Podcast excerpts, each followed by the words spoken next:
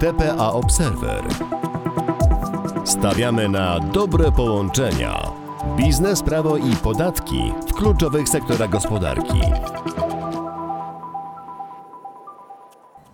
Pod koniec 2021 roku Komisja Europejska opublikowała projekt dyrektywy ATAT 3, mającej na celu zapobieganie nadużyciom związanych z wykorzystywaniem spółek fasadowych do celów podatkowych w krajach Unii Europejskiej. Dyrektywa ta proponuje wprowadzenie minimalnego testu merytorycznego ukierunkowanego na takie spółki fasadowe, które nie prowadzą tzw. Tak rzeczywistej działalności gospodarczej. Jest to tym samym kolejny krok w trwającym procesie zwalczania unikania opodatkowania i agresywnego planowania podatkowego. Dzisiaj wraz z Ewą Banaszak, doradcą podatkowym, menedżerką w dziale doradztwa podatkowego TPA Poland, będziemy rozmawiać o tym, czym według ATAT 3 jest spółka fasadowa, jakie konsekwencje podatkowe będą wiązały się z istnieniem takich spółek w strukturach grup kapitałowych, czy można na te zmiany i w jaki sposób można na te zmiany się przygotować. Małgorzata Dankowska, serdecznie zapraszam do wysłuchania naszego podcastu. Ewo, witam Cię serdecznie. Dzień dobry. Dzisiaj rozmawiamy o ATAT 3, więc już jak sama nazwa wskazuje, nie jest to pierwsza inicjatywa legislacyjna Komisji Europejskiej, która jest na, nakierowana na przeciwdziałanie unikania opodatkowania i agresywnego planowania podatkowego. Y, można wręcz powiedzieć, że to jest kontynuacja dwóch poprzednich dyrektyw i w zasadzie ich uzupełnienie. Czego dotyczy zatem ta dyrektywa ATAT 3? W wielkim skrócie, e, ta dyrektywa wprowadza pewne ujednolicone warunki, których spełnienie powoduje domniemanie, że dany podmiot nie prowadzi tak zwanej rzeczywistej działalności gospodarczej, a tym samym jest e, taką spółką pustą, spółką fasadową, jak to się określa. Mm, dla podmiotów, które te warunki spełniają, dyrektywa przewiduje określone konsekwencje. I to są konsekwencje zarówno na poziomie obowiązków sprawozdawczych, jak i również konsekwencje takie rzeczywiste, podatkowe, realne. Na przykład brak możliwości korzystania z, mm, z przywilejów wynikających z umów o unikaniu podwójnego opodatkowania, czy, czy, czy zwolnień wynikających z dyrektyw unijnych. O tym możemy za chwilkę też porozmawiać bardziej w szczegółach. Czyli mówisz, że patrzymy, czy w strukturach grup kapitałowych występują spółki, które tej właśnie rzeczywistej działalności gospodarczej, w rozumieniu oczywiście dyrektywy y, nie prowadzą. Y, zatem, tak jak sobie myślę, to jest dyrektywa, która właśnie dotknie te, te struktury jakieś holdingowe, międzynarodowe, duże grupy kapitałowe. Rozumiem, że nie tylko w Unii Europejskiej. Kraje trzecie też wchodzą w grę? Tak, ponieważ ta dyrektywa będzie dotyczyła y, tych podmiotów, które wypłacają należności y, również na rzecz krajów trzecich i które te takie należności otrzymują, więc siłą rzeczy również dotknie takie podmioty. To może tak w szerszym kontekście, powiedz, dlaczego jest to problematyczne, tak z perspektywy Komisji Europejskiej, Unii Europejskiej, że takie podmioty w tych strukturach w ogóle funkcjonują? Mhm. Takie spółki puste, spółki fasadowe, one często są wykorzystywane w celu y, agresywnego planowania podatkowego lub uchylania się od, od płacenia podatków przedsiębiorstwa czy grupy kapitałowe mogą korzystać z takich spółek, żeby kierować przepływy finansowe przez e, takie spółki do takich jurysdykcji podatkowych, w których e, albo opodatkowania nie ma, albo ono jest niższe, albo można takie podatki łatwo obejść.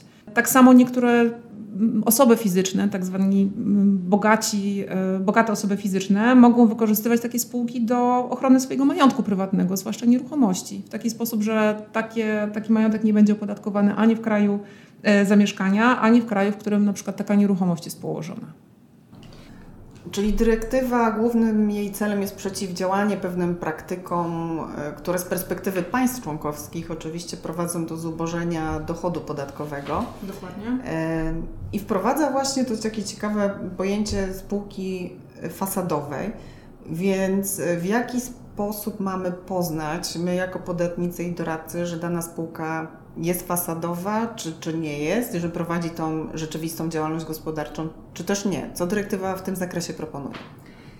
Dyrektywa wprowadza taki system selekcji, system filtrowania podmiotów na podstawie takich konkretnych wskaźników. I mm, są takie dwa etapy tego filtrowania, tej selekcji. pierwszym etapie dyrektywa określa trzy wskaźniki. Jeżeli wszystkie trzy będą spełnione w odniesieniu do danego podmiotu, to on będzie zobowiązany do przekazywania organom podatkowym dodatkowych informacji. Czyli tak jeszcze y, przerwę, przepraszam, tak żebym y, zrozumiała, w jaki sposób to testować. Czyli najpierw mamy ten y, taki próg numer jeden, etap numer jeden i Tak w tym jest. pierwszym etapie są te trzy wskaźniki, o których zaraz powiesz. Dokładnie. Okej. To, to jakie to są te wskaźniki, na co musimy uważać? Pierwszy wskaźnik e, analizuje e, działalność podmiotów e, na podstawie uzyskiwanych przez nie dochodów. I on jest spełniony, jeżeli więcej niż 75% e, przychodów takiego przedsiębiorstwa w dwóch poprzednich latach podatkowych stanowił tak zwany przychód pasywny, czyli odsetki, dywidendy, dochody z nieruchomości i tak Ten warunek jest również spełniony, jeżeli ponad 75% em, aktywów przedsiębiorstwa stanowią e, nieruchomości albo inne, inny majątek prywatny o szczególnie wysokiej wartości. I to jest ten pierwszy wskaźnik, jeżeli on jest spełniony, e, wówczas przechodzimy do e, sprawdzenia drugiego wskaźnika, a on dotyczy mm, transgranicznej działalności przedsiębiorstwa. On jest spełniony, jeżeli większość e, mm, dochodów takiego, takiego podmiotu pochodzi mm, z transakcji dokonywanych z jurysdykcjami innymi niż ta, w której jest rezydentem e, ten podmiot, albo jeżeli dany podmiot przekazuje większość swojego dochodu innym przedsiębiorstwom znajdującym się w innych jurysdykcjach. E, Jeżeli również ten wskaźnik jest spełniony, przechodzimy do trzeciego wskaźnika. Trzeci wskaźnik jest spełniony, jeżeli dany podmiot e, zleca zarz- zarządzanie i administrację na rzecz innych podmiotów i nie realizuje tych działań we własnym zakresie. Okej, czyli mamy z jednej strony dochód kwalifikowany, możemy tak go nazwać, taki pasywny dochód kwalifikowany, w tym z nieruchomości.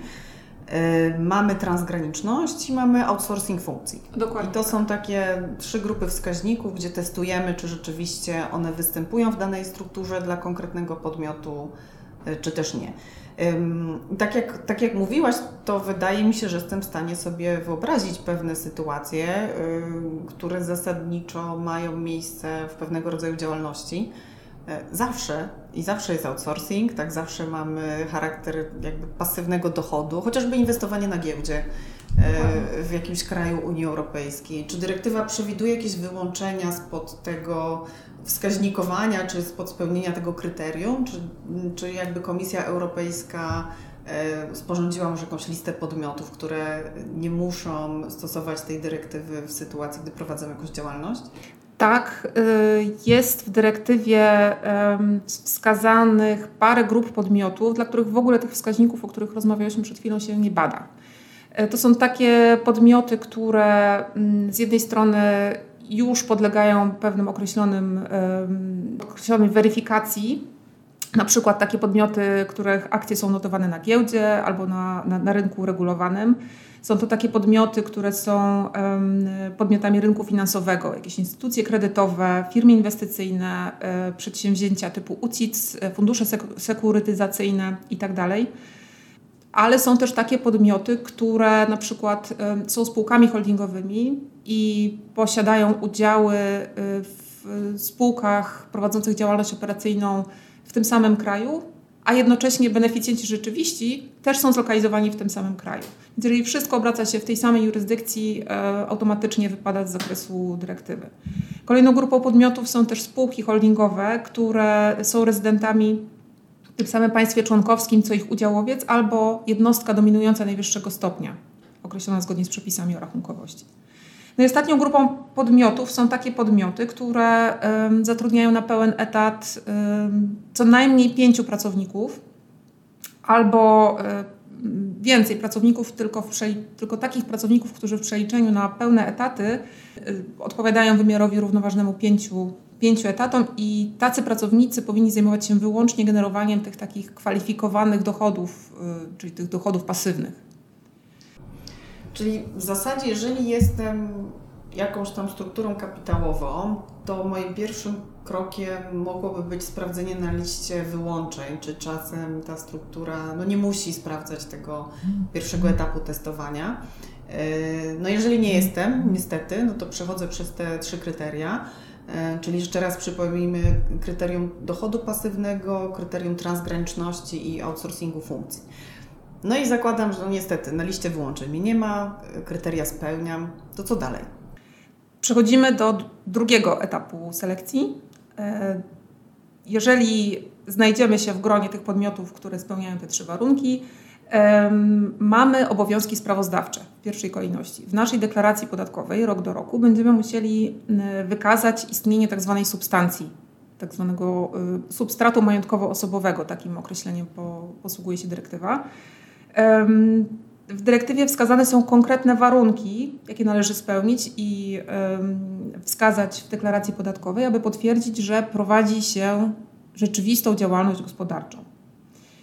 W szczególności trzeba zadeklarować między innymi, czy dany podmiot posiada aktywny rachunek y, bankowy w Unii Europejskiej, y, czy posiada własny lokal, mm, bądź też lokal do własnej dyspozycji y, oraz czy posiada co najmniej jednego miejscowego, niezależnego dyrektora zatrudnionego w pełnym wymiarze czasu pracy lub też czy większość pracowników lokalnych zajmuje się generowaniem tych przychodów pasywnych.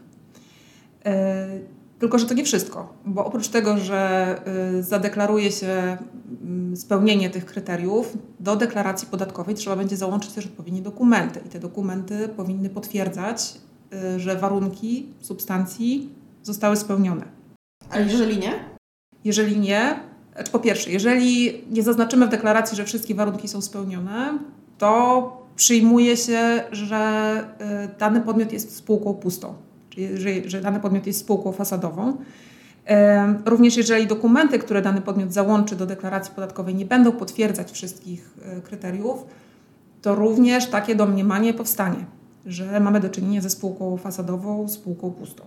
Czyli w zasadzie e, w tym drugim etapie testowania, tego filtrowania jest takie szerokie domniemanie, że jeżeli nie udowodnimy inaczej, to, to jesteśmy spółką fasadową. No Dokładnie. i rozumiem, że dyrektywa, te kryteria, o, które, o których mówisz, to są kryteria, które dyrektywa w jakiś stopniu listuje, więc mamy przynajmniej kierunkowo wskazania, na co powinniśmy zwracać uwagę. Natomiast no, co się stanie, jeżeli okaże się, że tą spółką fasadową jednak jesteśmy, bo przykładowo wchodzimy do nowego kraju, jeszcze nie zdążyliśmy zatrudnić e, odpowiedniej ilości osób, a może na początku korzystamy z takich dyrektorów wynajętych, no bo wiadomo, że jednak proces rekrutacji na stanowiska dyrektorskie trochę trwa, może się przedłużyć. Czyli na tym drugim etapie się okazuje, że jednak tą spółką fasadową jesteśmy? Czy powinniśmy się bardzo tego obawiać? No tak. tak, ponieważ dyrektywa przewiduje już e, dla takich podmiotów bardzo realne i rzeczywiste konsekwencje podatkowe. E, po pierwsze, taki podmiot nie będzie mógł korzystać z ulg podatkowych i przywilejów, które są przewidziane e, w umowach o unikaniu podwójnego opodatkowania, które zawarło państwo, którego rezydentem jest taki podmiot. E, nie będzie mógł też taki podmiot korzystać ze zwolnień wprowadzonych dyrektywami unijnymi, czyli dyrektywą odsetkową czy dyrektywą parent subsidiary. To w praktyce będzie przebiegało w taki sposób, że dany podmiot nie otrzyma certyfikatu rezydencji podatkowej, albo jeżeli go nawet otrzyma, to otrzyma go z odpowiednią adnotacją, że nie spełnia wymogów y, wskazanych w dyrektywie. No i w praktyce to może oznaczać, że podmioty, które będą wypłacać e, dywidendę lub odsetki do tych spółek uznanych za fasadowe, będą musiały pobrać podatek u źródła według stawek krajowych, na przykład. Tak? Z kolei płatności, które będą realizowane do krajów trzecich, mm, one nie będą dokonywane jako, nie będą traktowane jako dokonywane za pośrednictwem takiej spółki, fasadowej, tylko będą e, podlegać podatkowi u źródła już na poziomie podmiotu, który, który będzie dokonywał płatności na rzecz takiej spółki fasadowej. A płatności przychodzące będą opodatkowane w państwie, w którym znajduje się udziałowiec takiej spółki, a nie w państwie, e, którego rezydentem jest taka spółka. No i również e, w przypadku spółek, które posiadają aktywa w postaci nieruchomości, takie aktywa będą opodatkowane przez państwo, w którym są zlokalizowane, tak jakby były własnością bezpośrednio udziałowców.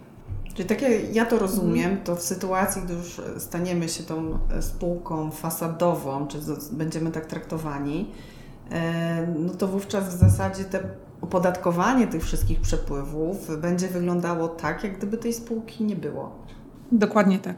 I nie może oczywiście korzystać z przywilejów, które zostały udzielone na gruncie unijnego prawa podatkowego, czyli zarówno ani z implementowanych dyrektyw, ani e, też e, z umów unikaniu, o unikaniu podwójnego opodatkowania, nie tylko z Unią Europejską, ale także z krajami trzecimi spoza Unii.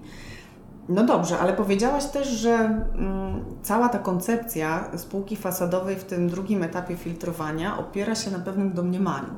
A to domniemanie z reguły ma to do siebie, że zawsze można próbować je obalić. I czy dyrektywa też przewiduje jakieś takie możliwości obalenia tego domniemania dla, dla konkretnych podmiotów?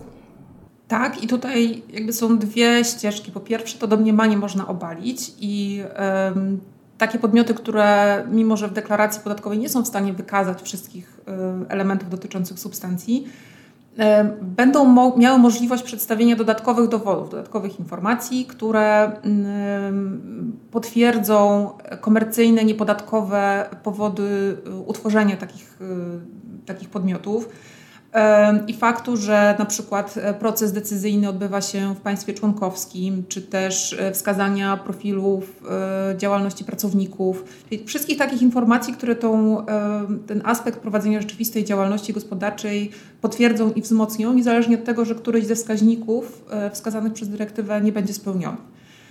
I państwa członkowskie mają umożliwić obalenie takiego domniemania na, na pewien okres, maksymalnie na 6 lat. A druga ścieżka, o którą wprowadza dyrektywa, to jest taka ścieżka umożliwiająca w ogóle okresowe zwolnienie z obowiązków wskazanych w dyrektywie. I to wy będzie wyglądało trochę inaczej, mianowicie również na okres do maksymalnie 6 lat państwa członkowskie e, będą mogły zwolnić podmioty z obowiązków wykazywania w deklaracjach podatkowych substancji pod warunkiem, że dany podmiot wykaże, że jego obecność w strukturze grupy nie ma wpływu na wysokość zobowiązań podatkowych na poziomie grupy jako całości albo na poziomie beneficjentów rzeczywistych. To będzie wymagało, wiadomo, jakiejś procedury wdrożonej przez organy podatkowe w, poszczególnych krajach, ale również będzie taka możliwość. Wydaje się to dosyć skomplikowane, więc pytanie, od kiedy powinniśmy zacząć się przygotowywać, na jakim etapie jest ta dyrektywa i czy coś wiemy o jej wdrożeniu do polskiego systemu podatkowego? Dyrektywa ma wejść w życie od 2024 roku. E, obecnie jest jeszcze na etapie projektu. Warto pamiętać o tym, że wskaźniki, które mają determinować istnienie bądź nie e, substancji danego podmiotu, czy, czy w ogóle wejście do tej grupy ryzyka, one będą weryfikowane na podstawie danych z dwóch lat poprzedzających, czyli de facto już od 2022 roku, czyli już, już teraz. Nie czyli wiadomo mamy jeszcze... Mamy taką trochę retrospekcję tak naprawdę. Tak. Mm, czyli jeszcze dyrektywy nie ma, ale już wiemy, że jak wejdzie zgodnie z planem, to już y, status quo dzisiejszy będzie miało wpływ na to, co będziemy musieli robić w przyszłości. Dokładnie tak. Planów co do wdrożenia implementacji dyrektywy do przepisów polskich y, jeszcze nie ma, a może już są, tylko gdzieś jeszcze są tajemnicą. Y, no ale ponieważ dyrektywa jest jeszcze na etapie projektu, jeszcze wiele może się w niej y, zmienić, nie wiadomo w jakim ostatecznym kształcie zostanie przyjęta, musimy na razie poczekać. Wygląda natomiast na to, że ta dyrektywa może mieć dosyć istotny wpływ na takie operacyjne działanie struktur międzynarodowych grup kapitałowych. I pytanie, co teraz możemy albo powinniśmy zrobić, żeby się do jej implementacji przygotować? No, przede wszystkim to, co można zrobić już teraz, to przeprowadzić taką analizę działalności podmiotów z danej grupy kapitałowej, które są zlokalizowane w różnych jurysdykcjach. Można sprawdzić wstępnie, czy spełniają one te wskaźniki, które są przewidziane e, w dyrektywie. I w przypadku takich podmiotów, które ten pierwszy etap selekcji przejdą, można e, już teraz podjąć działania, które pomogą wzmocnić tą substancję, albo jeżeli ta substancja jest, to można już zacząć zastanawiać się, jakie dowody można zebrać i przekazać mm, organom podatkowym, y, jak już dyrektywa wejdzie w życie.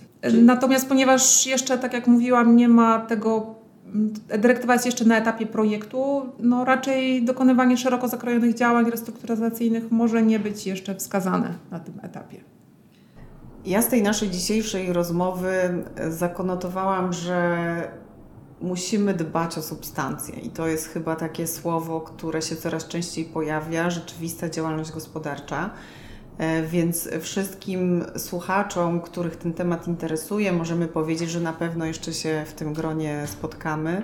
Jak Państwo słyszycie, dyrektywa ATAT trzyma niewiele tajemnic przed Ewą Banaszak, więc serdecznie dziękuję Ewie za tą rozmowę i zapraszam do wysłuchania naszych kolejnych podcastów. Bardzo dziękuję i do usłyszenia. Dziękujemy za wysłuchanie podcastu TPA Observer. Zapraszamy do zapoznania się z kolejnymi odcinkami, w których rzucamy światło na zawiłości biznesowe, podatkowe i prawne, wyjaśniamy wątpliwości i przedstawiamy rozwiązania wspierające prowadzenie profesjonalnego biznesu.